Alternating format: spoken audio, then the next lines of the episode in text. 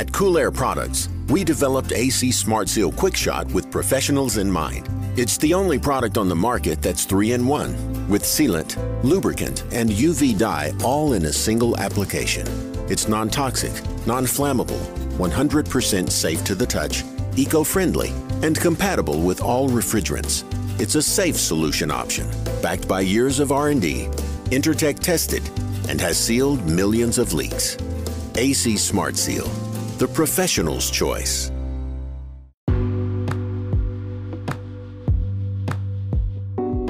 What's up, HVAC people? So, the people up north are going to feel me on this one. You deal with snow, shoveling it, snow blowing it. It's a pain in the ass. Everybody knows that, that deals with it. If you don't deal with snow, you're going to learn something on this podcast episode regardless, because what we're going to talk about here is snow melt systems for driveways, for patios. We see this in office buildings, condo buildings. We see this in higher end homes or customized homes using hydronic heating we are pumping hot water or glycol, probably a glycol mix, water mix, underneath that patio, underneath that driveway to melt the snow so we don't have to shovel it, so we don't have to snow blow it. So we have Tony First from Armstrong Fluid Technologies with us. Super knowledgeable guy, great storyteller. Okay, you're going to learn a lot on this episode. I did. So this is the HVAC Know It All podcast. I'm your host, Gary McCreadie. This podcast is sponsored by the Master Group, and I'm going to big up their training again. I'm going to another training on this coming Wednesday. I mean, by the time you listen to that, this podcast is not really going to matter when Wednesday is, but I'm going to a training on heat pumps, right? Residential heat pumps, which I think is going to be a good one because they're all the rage these days and they seem to be going into more homes than not and even even high-rise buildings, condo buildings, office buildings, everything. So heat pump training for me, and it's put on by the Master Group. They got a ton of training guys. Just reach out to your rep and ask them what kind of training they offer, so you can get educated up. Check out master.ca. This podcast is sponsored by Cintas. As we've been talking about and discussing at the opening of these shows, they are a major player in the blue collar uniform game. They got rentals, they got Carhartt, they got stretchy breathable material. I've been wearing that kind of stuff. I've been wearing their stretchy, breathable material as samples, and they're comfy and they fit nice. Okay, so if you're looking for uniforms for your team, even washing services for your team, uniform washing services, reach out to Cintas. We have a landing page is cintas.com forward slash HVAC know it all. Welcome to the HVAC Know It All podcast. Recorded from a basement somewhere in Toronto, Canada. Your host and HVAC tech, Gary McCreadie, will take you on a deep dive into the industry, discussing all things HVAC. From storytelling to technical discussion. Enjoy the show.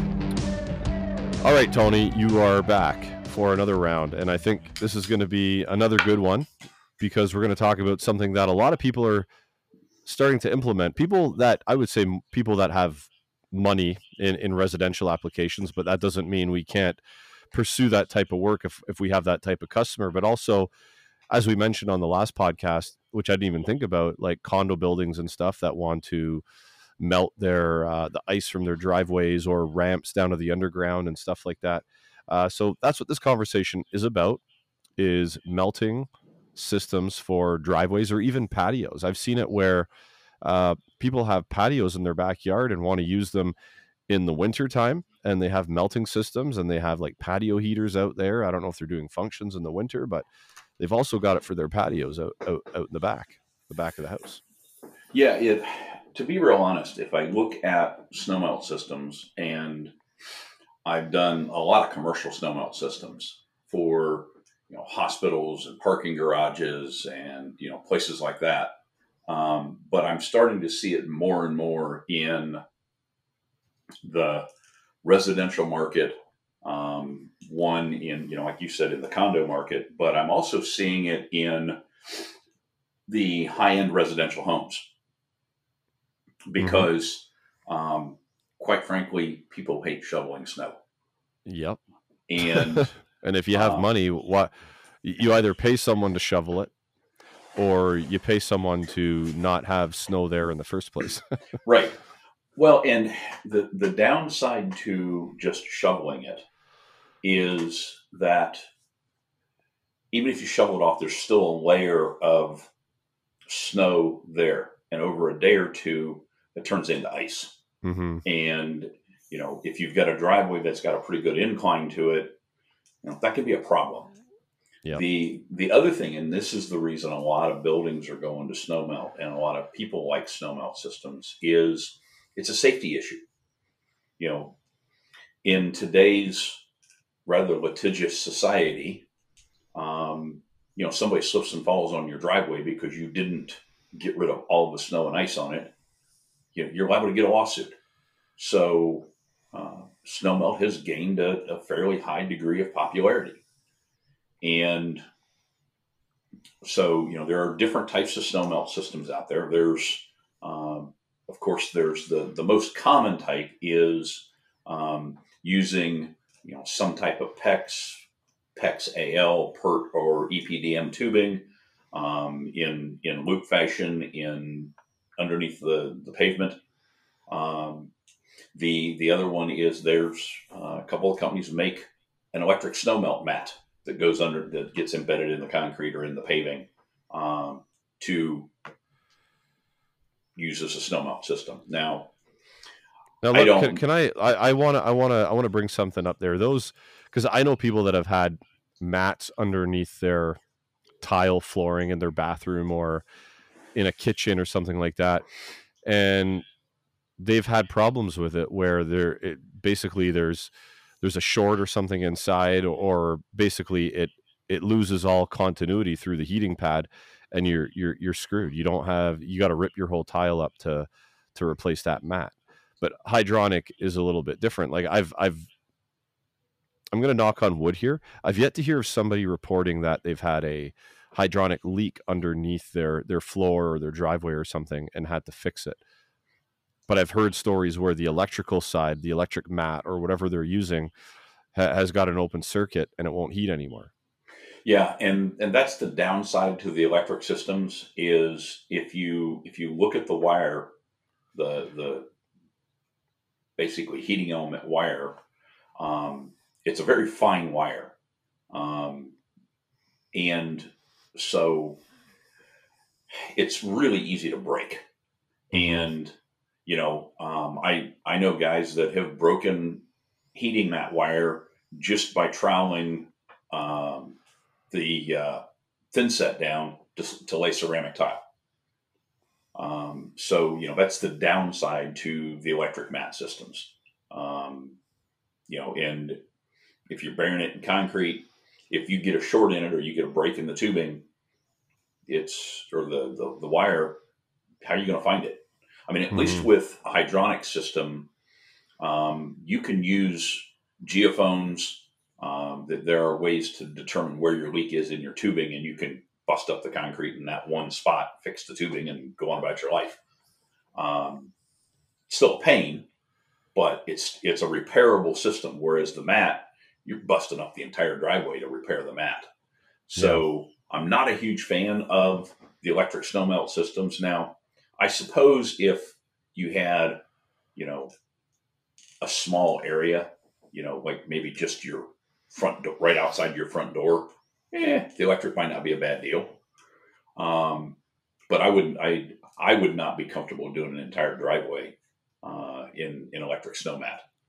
Yeah. Um, just just from that, and that's my personal opinion. I'm not saying anything. So any of your listeners, you know, are really tied to the electric systems. More power to you. Um, but I'm not a big fan of them. So we look at snowmelt systems. Okay. The, the first thing we got to think about is, you know, you've got tubing underground. Um, it's not really underground. It's, it's embedded in the concrete. Um, but the whole idea is you got to minimize your heat loss from your tubing between where it exits the building and where it starts into the snowmelt system. You know, because that that pipe may go underground for a period of time before it gets to where it's connected to the driveway.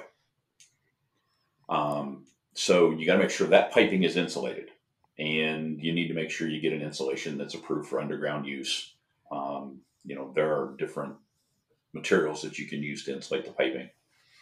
Um, the other thing to look at is think about it. You're you're putting this snow melt tubing in in the ground, um, and you're putting it in. Uh, there's a couple different ways of doing it. Uh, you know, of course, you're going to have your gravel down, and there are two schools of thought about whether the tubing needs to be insulated um, under the wire mesh or not. Now, I think it really depends on your ground temperatures, what kind of frost uh, you get during the winter. You know, how deep is the is the frost line in the wintertime? Mm-hmm. Um, you know, you and I both live in northern climates, so you know we can get a pretty good frost line in in our area. Um, so in those cases, what I really like to see is one inch foam board. You know, put, get your gravel. You know, they get their gravel base all built, then a layer of one inch foam board, then your wire mesh, then your tubing, and then your you know three and a half, four inches of concrete goes on top of that. Um, and the one thing everybody needs to realize is when the tubing is in the is laid out on the on the wire mesh and tied, so it's not trying to coil back up. Um, when before you pour the concrete, or as you're pouring the concrete, you got to lift the wire mesh up and bring the tubing up just a little bit. You want it in about the middle of your pour. So it's about halfway up into the pour. So you got concrete all the way around the tubing. Um, and that's so you get good even heating. So let's look at our installation a little bit.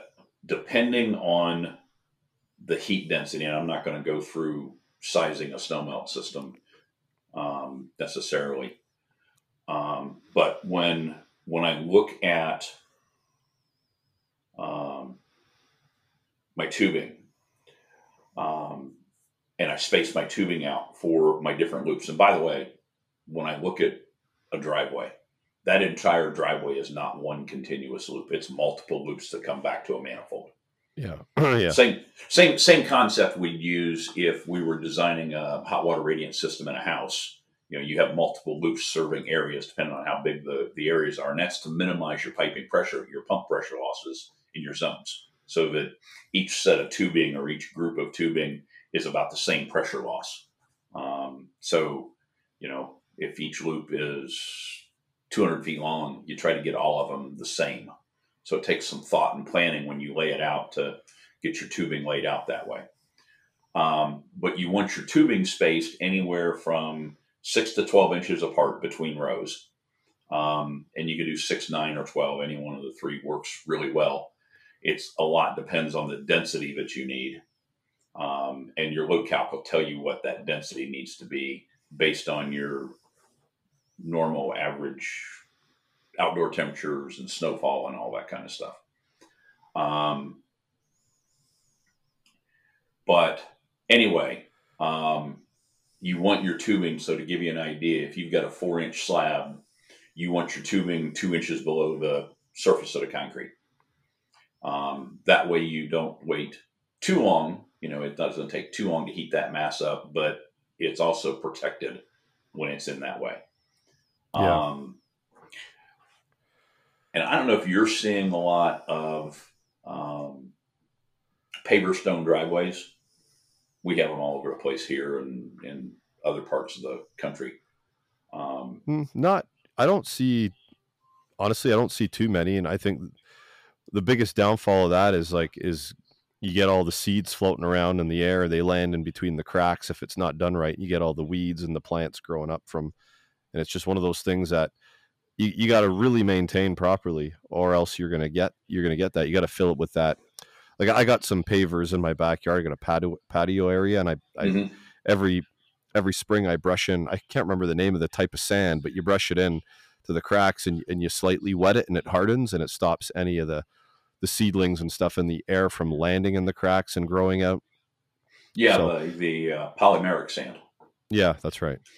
Um, but if you do have a paver system where you've got a paver driveway or a paver walkway and you want snow melt on it, um, you want you want the tubing embedded in the sand. Okay, and you want about an inch of sand above the tubing, um, so that the pavers themselves don't rub against the tubing. Because mm-hmm. uh, unlike a concrete slab, you know each individual paver moves, so yeah. you don't want it rubbing against the the pavers themselves. Um, and the one exception to this, if we're brazing up a heat sensitive device, back in the day we would use wet rags soaked in water. In, innovation kicks in over the years. There's a product that I have used religiously for four or five years now, and that's a Viper wet rag. It's a putty. You wrap it around the heat sensitive device, reversing valve, TX valve, before you braze it up. It protects it really, really well. Okay, and then you just got to clean it up. Some people have said, hey, it sticks to the pipe. What I do is I take the big blue. It's it's out anyway for pressure testing. I spray it on and I take my wet rag, like my actual rag, and I just wipe it down. And that's it. Cleanup is is over. So check out wet rag if you're looking to protect devices. Rapid locking system, innovation at its finest as a brazing alternative. We just talked about brazing and, and heat protecting. Now, with rapid locking system, we don't need to heat protect anything. We don't need to flow nitrogen. We don't need to carry around tanks and torches. We just press the fittings in once they're prepped the proper way. So if you're looking for a brazing alternative, check out Rapid Locking System. Last but not least, JB Warranties is a warranty program outside of the OEM manufacturer's warranty. And what they do is provide a warranty peace of mind outside of that. So 10 year heat exchanger warranty, you want 15 years, that other five years or beyond that can be covered by JB warranties. They also cover labor, labor reimbursements up to $300 an hour and 14 day turnaround time on claims. So check out JB warranties if you're looking for peace of mind for your customers. Is, you know, to burying the pavers in the concrete or in the sand is if you have an asphalt driveway. Because, uh, yes, you can do snow melt under asphalt, um, but the, tu- the tubing has to be in the gravel base underneath the asphalt whatever you do, don't bury the tubing in the asphalt because when they lay the asphalt on top of it, it will melt. Um, the other thing to note is that asphalt has about half the conductivity of concrete. Didn't know whether you knew that or not, but no, I asphalt's didn't. not as conductive. So the system has to run hotter. Uh, typically, a snow melt system for asphalt, we're running up around 160 degree uh, supply water, uh, whereas a conventional, you know, concrete snowmelt system, we're down around 100 and 130. Um, so you kind of need to keep that in mind. Yeah, and I was going to bring that up the temperature at which we need to maintain that loop at to melt the ice. So, like, wh- average, averagely speaking, if we're gonna if we're gonna run our boiler system our boiler loop at 130 degrees Fahrenheit, what temperature are we keeping that driveway surface at? Like how, well, how much above freezing do you think we, we should be to mitigate snow and ice collecting on it? Okay, so the, the key to controlling snowmelt systems is they don't run all the time. Mm-hmm. Okay, you only turn them on when you know there's going to be snow. Um, and you got to make sure, and this is the key to it, is you got to turn it on before the snow starts. If it doesn't come on until after the snow has already started, you're done. You're you you've lost the battle at that point. Okay, so you know think back to way back when you were a young apprentice just starting out and you were learning HVAC, and you remember the amount of heat energy it takes to take a pound of water from or a pound of ice from a from 32 degree ice to 32 degree water. Mm-hmm. Okay. It's 144 BTUs per pound, right? Well, if I wait until it starts snowing and I get a layer of snow on the driveway, I can't shove enough heat into that concrete to melt that snow off. I've got to get the driveway heated up before it starts to snow. And you're only trying to get the driveway to somewhere around 38 degrees maybe 40. Yeah. You know, you're not trying to make it. I mean, you're not trying to make it so that you can go out and lay on it in, in your shorts and t-shirt and be comfortable. Um, it's not a sauna. So, um, you know, we just want it just warm enough that when the snow hits it, that it melts off and it will dry um, once the snow quits falling. Um, yeah. So that it you know melts it off and it dries and it doesn't form ice. Mm-hmm. So the key to it is is having the right control system. So if the snow melt system doesn't come on any sooner than it needs to, so that you don't have to remember to turn it on. Yeah, there's, I mean, there's sensors a, for there's sensors for that, right? That'll detect water or wetness, kind of. Well, on the on, on, the surface of the driveway. Well, there's yeah, there's a snow sensor, and there's a couple different types. Um, there's there's reflective types. Uh, I've done some commercial buildings um, where they look down at the the concrete surface, and and based on when it's wet, it's got more reflectance. Um, but the better systems, and and most of the newer ones are this way. Um, they also they're Wi-Fi connected, and so they go out and gather the weather report and mm. Determine when it's going to snow. You know, based on the weather report. You know, if it says, "Hey, there's a 10% chance of snow," yeah, okay, the snowmelt system may not come on. But if there's a 30 or 40% chance of snow, the snowmelt system may come on in anticipation of the snow. Um, Probably some techs out there wondering if they can do that with their Ecobee stat. yeah, I'm not sure, but Ecobee would necessarily be the yeah. stat you could do that with. I know. Um, I'm just I'm just kidding.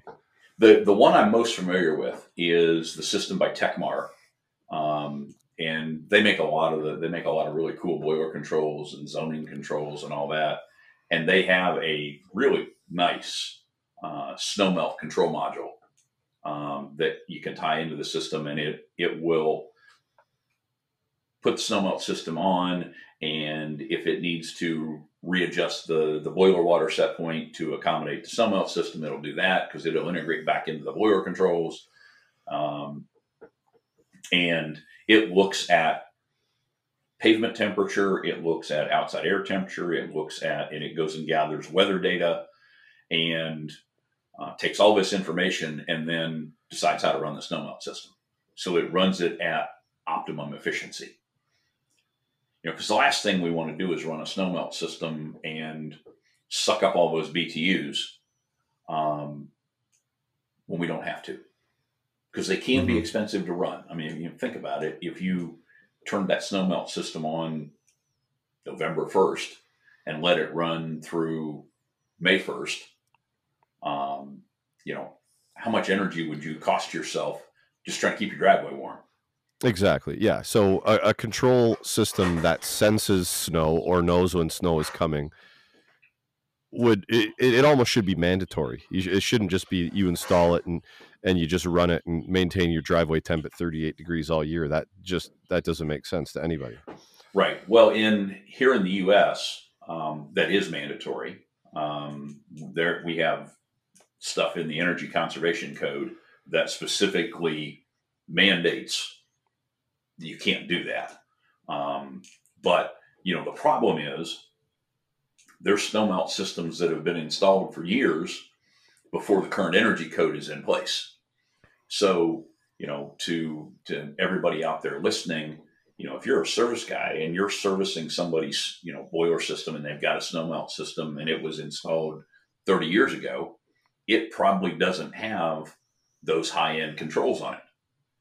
So you really ought to be thinking about talking to your customer and saying, hey, look, you know, we ought to update your controls for your snowmelt system, and here's why. And here's what it's going to help you do. It's going to help, one, it's going to help lower your utility bills, but two, it's going to minimize the chances of somebody forgetting to turn the snowmelt system on. You know, that's the that's that one's bad because you, you're gonna you're gonna play catch up and you're you're gonna be hard pressed to get there. But two, you know, what happens if it snows in the middle of the night and you get up in the morning and you walk out and your driveway's covered in snow and your snowmelt system didn't come on. Mm-hmm. You know, now you're now you're shoveling and you spent all yeah. this money for a snowmelt system and it didn't do you any good. So, you know, part of being a a top flight service guy is being able to look at your customers and help educate them. you know, we all too often get wrapped up in fixing the problem and making the equipment work, but we kind of forget that we're the experts. And part of being the expert is to counsel and educate our customers into what they should be doing. And, in order in order for you to educate your customers, I just had a long talk, 20 minute talk with a customer tonight about changing out his furnace AC to a heat pump system and going dual fuel. And I had to get educated up on this stuff. Like I've done training courses, I've read articles, I've gotten emails from people with um, analytical stuff, and and without getting me myself educated on it, I can't educate the customer. So it, it's it, has got to start with the the tech or the company owner uh, or whoever's running the company. Get educated, get your techs educated, then you can go out and educate your customer. Because if we don't get educated first, we're we're we're essentially gonna discuss this with our customer and not give the right information type thing. We might know a little bit about it, and we've all been in a room with somebody that knows a little bit about something, but they're acting like an expert, and you and you just kind of like squinting your eyes at that person, going, "I don't think you really know what you're talking about here." But it all starts with edu- education with with us, and then to the customer, right? Right. Well, and and this is the thing, and you know, I I I've known a lot of service guys over my over my career, and the best ones out there, um, yes, they're good mechanics, and yes, they can, you know, they can fix whatever it is. You know, they've they've set their life ambition on, be it, you know, chillers or boilers or rooftops or you know, kind of covering the whole gamut. But the best ones out there are the ones that aren't afraid to share the knowledge that they have either with their peers or with their customers. You know, because at the end of the day, being a really good, well respected service guy is all about your customer having faith in you and trusting you to do the right thing for them. Mm-hmm. And and part of that right thing is being able to educate them, being able yeah. to help them look at their system and go, okay, this is how we can help you save energy. This is how we can help you reduce your operating costs. And it doesn't make any difference whether it's a snow melt system or a boiler system or a chiller system or you, you know even air handling units. It's looking at the system and being able to counsel them and how to make their system run better. Mm-hmm. And that's always a challenge. Yeah. Um, and, and you got to stay abreast of the technology. Um, you know, I can think back to uh, the Stone Age when I first started out. Um, and according to my kids, I started out when, you know, I, I went to school, we had stone tablets. So, you know, that's according to my kids. Um, not quite that bad, but we did have slide rules. Um, we started out, you know, we had pneumatic controls and everything was constant speed and constant flow and we had three way valves everywhere. And so systems were different. And we've gotten smarter over the years. We've moved to two way valves. We've moved to variable speed pumps. We've moved to variable speed chillers. We've, you know, I can think back 10, 15 years ago, we had boilers that were on off I don't know. I don't know when the last time I saw an on-off boiler was.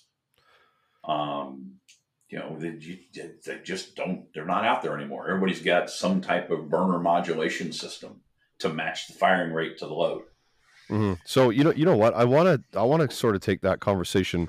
I've been thinking about something as I talk here, and we started the conversation off with saying that, yeah, we're seeing snowmelt systems in high-end residential, but I'm thinking in my head, there's I, I've seen a lot of people interested in wall mount boilers to heat their home with either with a hydronic coil or or, or something along those lines. So more and more people are going this this route with putting a wall mount boiler on the wall, either to heat their homes or for domestic hot water. So let's say we have some capacity left in our wall mount boiler that's already there and this is just the average home 2000 mm-hmm. square feet or 2500 square feet and it's middle class family they're not rich or anything and not, they don't have tons of money but let's say they're ripping up their driveway to redo it and they've already got a wall mount there with some capacity on it do you think it's it's an option at that point to to do a snow melt system and just because if, if you're ripping up your driveway anyway you've already got it there you've got some capacity uh, on your wall mount boiler all you got to do now is run some tubing like on the driveway underneath what, where your driveway is going to be laid. What do you think about that scenario? Well, I think it has possibilities. It mm-hmm. depends mm-hmm. entirely on how much reserve capacity you have in your boiler system. Yep. And if your boiler's sized correctly, you really shouldn't have any res- have that much reserve capacity. Yeah, but who sizes um, things correctly these days? Every, everything because from from my knowledge, a wall mount boiler um, the smallest because I had this conversation with someone from from iFlow about this. So the, the smallest wall mount modulating wall mount boiler was 100,000 BTUs. But let's say it's a it's a small home and it only needs half that capacity. For instance, right? Right. So so theoretically, yes, you could have reserve capacity. Now the thing you got to be careful with is remember, snow melt system is going to be glycol. Okay, yeah, ethylene true. or propylene glycol, and I prefer true. propylene because that way, if it leaks out, it's not an environmental disaster. Okay. Um, so I like I like propylene glycol. Um, you got to look at the concentration of glycol you're going to have in the system.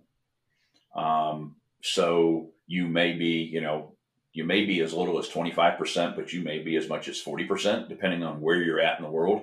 Um, you know, you and I are in fairly similar climate conditions. Uh, mm-hmm. Uh, so we're probably in the 30 to 35 percent range. But yeah. you know, you you move further north in Canada, um, the the winters get a lot nastier, and and the you know the design temperatures are you know starting to approach the below zero range. So you got to think about what you're going to protect that snowmelt system to, because it is all outside. I mean, that, all that tubing is outside. Um, you know, even it's a, even if it's embedded in the concrete, if the system fails, you got to protect it because it will freeze. Yeah, and and obviously my mind is going to like, obviously we need the glycol so we don't freeze the the the the mixture, or if it's just water, we don't freeze it, so we need the glycol. So if it's a domestic hot water system, obviously we can't do that. But what if what if there's well, an implementation of a heat exchanger? Would that right. work? You think? Yes. So if you have if you have a combi boiler that is domestic hot water and heating hot water, you can put a secondary heat exchanger in um, to heat either the domestic or the heating hot water, depending on which way you want to, where you want to put the heat exchanger.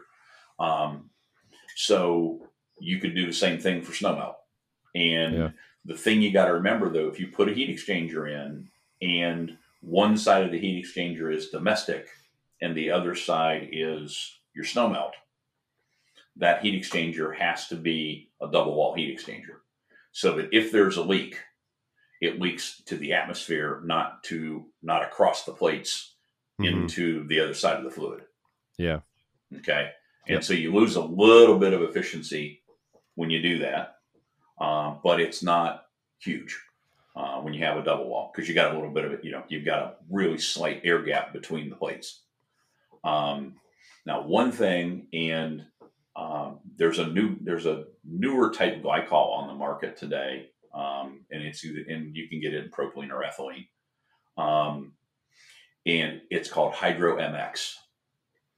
And I learned about this stuff eh, two or three months ago. Um, it's been out on the market for several years. It was invented overseas.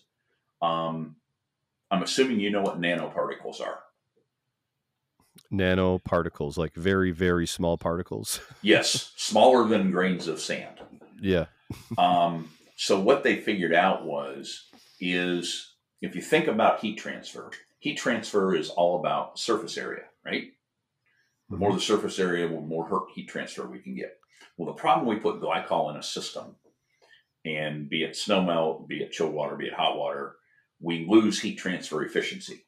We got to increase our flow rates, and we lose capacity because the glycol doesn't transfer heat as well as plain water does. So this product called Hydro MX with nanoparticles in the glycol, um, it basically increases the surface area because now you've got all these particles in there, and so you get greater heat transfer. So what it amounts to is if I put Hydro MX 30% propylene glycol in a chiller, normally I get about a 25% derate on the refrigeration side in the chiller. Mm-hmm. And the same happens with a boiler. I get about a 20 to 25% derate in the boiler capacity with putting glycol in. If I put Hydro MX in instead, I have zero derate. Interesting.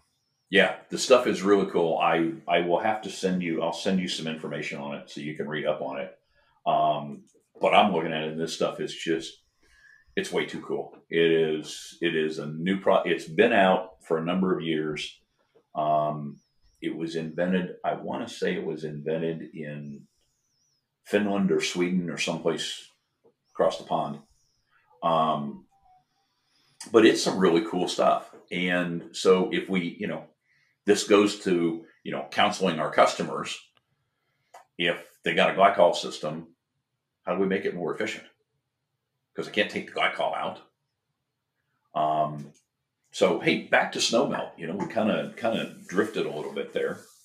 Um, when we look at snowmelt, so we've got you know we've got our boiler, we've got piping going out to feed our snowmelt. We got to put a manifold someplace, right? Where are you gonna put the manifold?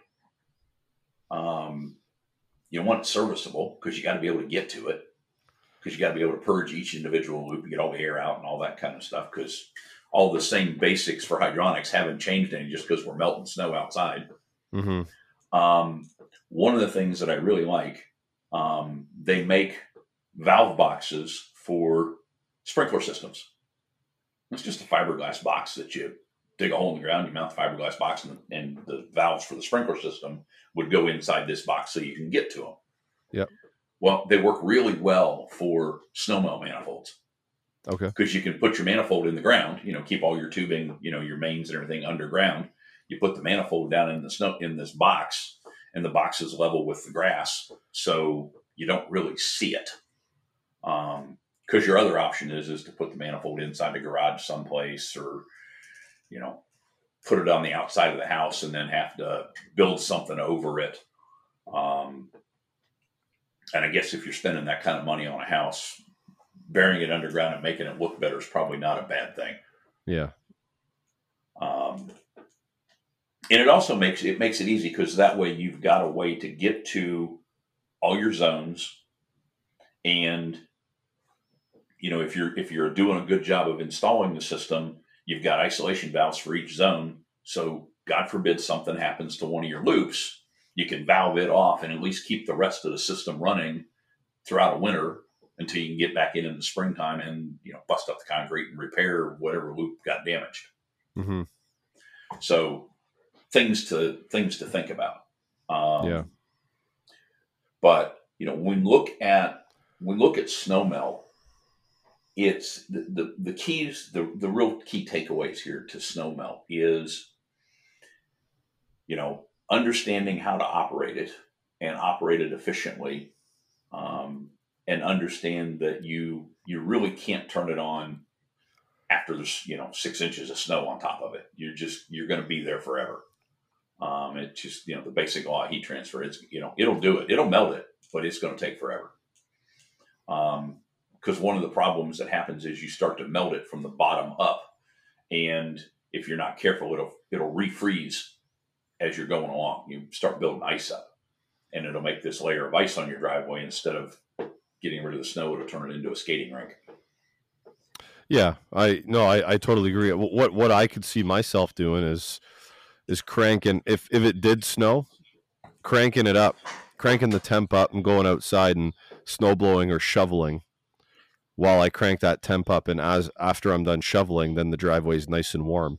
You yeah. might see some steam steam starts coming off of it at, at that point, right? Because yeah, and that's the key to it is is is understanding that you know if you forget to turn it on, you got to get some of the snow off of it because uh, it's not going to melt off six inches of snow. I mean, I you know, I don't know what you guys yeah. normally get for snow, but you know, if oh. I get two inches of snow, it's you know unusual. Yeah, we've the first year that I lived where I am now, it's actually north. It's it's it's in a snow belt area, and we had piles of snow on our front lawn that were as tall as me after snow blowing and shoveling for the the entire season. And that was that was one of the worst snow years we've had in the Toronto area. This was about 8 9 years ago. And we're saying to ourselves, where in the world did we move? Like where where did we move to? It was literal it was literal walls of snow as you walk down the sidewalk. On the boulevard area, like on the city side, it was mm-hmm. six feet high. On everybody's front lawn, it was six feet high.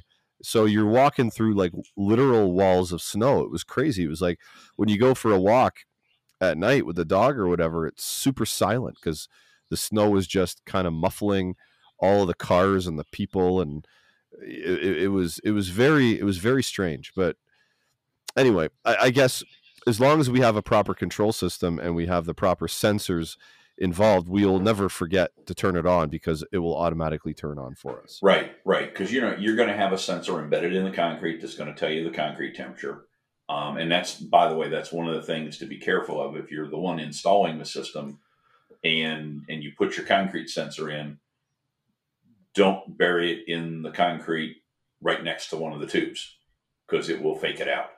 Yeah. Um, you know, you want it away from the tubes, and and most of the installation instructions tell you, you know, how far away you need to be from a tube or away from the edges because you don't want to be out against the edges because uh, the edges will run colder um, than you know than it will in the center. Uh, you you kind of need to think about your layout and what the driveway looks like and figure out a good average location for it. Um, and you know, this is one of the things that's really cool about PEX tubing is because we can buy PEX in, you know, astronomical lengths, you can avoid having joints in your snowmelt system.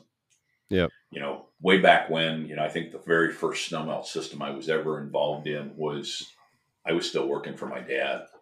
Um, and it was all to give you an idea how old this was, it was all welded steel tubing in the concrete. Wow. And so, you know, that was the thing you always worried about was, you know, every place you had a weld was a potential leak. Yeah. And so, um, you know, that was always one of our big concerns is, you know, knowing where the welds were. And we always created a map of the snowmelt system and marked on the layout where all the welds were. Because we knew if that's if it was going to leak at some point in time, the welds were the most likely place that it was going to leak. Yep. So if we had a leak, we you know okay, there's you know we know where they're at, and we could measure it off and and start looking in that area to see if we could find it. Um, and geophones work really one really well to listen for underground leaks. Basically, I don't know, have you ever seen a set of geophones? They're really cool. I don't, um, I don't know, but but is it similar to like ultrasonic leak detection almost in a way? Um, Can it's a lot more rudimentary than that. Okay. Um, think of a stethoscope. Yep. And it's two big, huge hunks of brass that are concave on the surface side that you're going to put against the ground and then it's just got tubing that comes up to your ears, you know, to like a stethoscope, and you're listening for noise in the ground. Um, and that's you know that's really it's old school, but it works. Um, because you can hear water running. I mean, you can hear the water running underground. Mm-hmm. Um, and it works through earth, it works through concrete, it works through asphalt. Um, it may not pinpoint the leak exactly, but it'll get you really close. Yeah. Um, you know, I mean, they've got new ones out now that are ultrasonic and a lot fancier and a lot more high tech. But you know, the geophones work really well and they're relatively cheap. Interesting. Cool. Well, hey, I want to end this off with something not even related to to uh, to snow melts. Okay. And, and the reason I want to do that is because I had a, an awesome conversation with a gentleman by the name of Aaron Gibson on the last episode that's not published yet, but it was all about mental health and and just ways to to help us through some tough times in the trade because the trade can be tough and we work alone a lot and and today I had I had a mental health day. I don't mean like I, I had I was going crazy. I just did nothing. So yesterday I I, I worked all day um, around three cats, right? And I'm allergic to cats. So I had to take some allergy pills and, and I, I worked busted my ass off, no lunch, no break. When I got home, I was done and I knew like my body it, was a good it was a good sign for me because I'm like, hey, you know what? My body is sore and I'm tired, more tired than I have been in a long time. I've been burning both ends of the candle. I've been trying to do this podcast thing. I'm I, am i am in the middle of kind of sneak pre sneak peek here. I'm in the middle of maybe changing my website to a, a better, more modern website. I'm doing that and doing all the other content stuff, but I'm also trying to launch my business and grow it. well, it's a launch, but I'm trying to grow my my business, the service and and install side of the of things too. Mm-hmm. So today, I uh, I woke up because me and my wife have been kind of rotating, waking up with the kids and helping them get their lunch and breakfast and get packed and, and off to school, right? So today I did that, and then I went straight back to bed. I didn't even turn my phone on. I kept my phone off all day till about three thirty, and I just slept all day. I went to bed last night at seven. I woke up at seven, so I had 12 hours of sleep, and then I went back to bed and slept till the kids got home, basically. And man, I feel fabulous for doing that. So I just want to. You're not you're not less of a man or less of a person or whatever if you have to take a me day. And I said to my wife, I said I'm taking a me day today. She went to work and did her thing. I said I'm taking a me day. Kept my phone off and slept all day. And I feel fabulous for doing that. And if I didn't do it, I, would still be on this downward hill to exhaustion and tiredness and maybe even getting a cold or flu or whatever because my immune system is now compromised. So I just wanted to throw that out there for anybody listening. If you're in need of, of a day to rest, don't feel like less of a man because we, we all know how people are. Oh, you're not a man if you do that. Don't feel like less of a person. Um, just just take a rest and take a break for yourself. That's that's all I wanted to throw out there. And, and, you know, and Gary, you bring that up, and I and I agree with you wholeheartedly. Um, you know, I work hard, and and I I'm like you. I I work a bunch of hours, and there's a lot of stress that goes with uh, with the job. Um, but I I recognize when I'm having one of those days, and I make a conscious decision that you know I'm going to do something similar. and I don't necessarily sleep. Um, what my you know my stress relief is, I get out, I go get on the motorcycle, and I'll go ride. And you know it's just you know, and I don't necessarily have a plan of where I'm riding. I just go ride, and um, I'm never worried about getting lost. That's what I got GPS for. I can find my way home.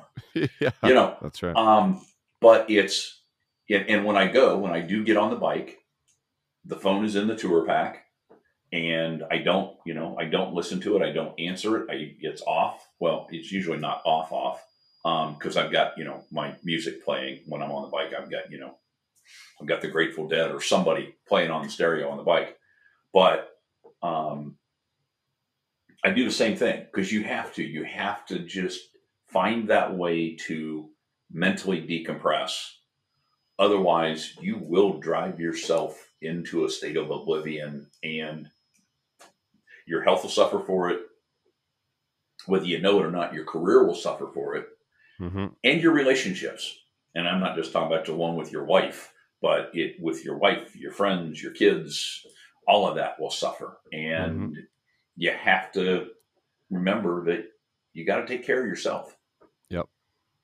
No, hundred percent. And that that's I think we need to have more chat about mental health on on this show and and and, and other people that have platforms just because it's one of those things it's it's taboo almost because people are afraid to expose their own um, issues and because they're afraid to expose their own it's kind of hush hush but mm-hmm. i think more people need to open up about it and and like i said i talked to a gentleman aaron gibson super positive guy his podcast, my podcast with him will be out soon, and he suffers from PTSD, and he talked some talked about some ways that he's dealt with it, and and he's a trades guy. He's been in the, the trade of HVAC for 20, 23 years or something like that, I believe, and and we just had a really heartfelt conversation about it, and, and I think more of that needs to be done. So as we end this show off, I just wanted to bring it up and make sure everybody's aware. Hey, if you're feeling if you're feeling at that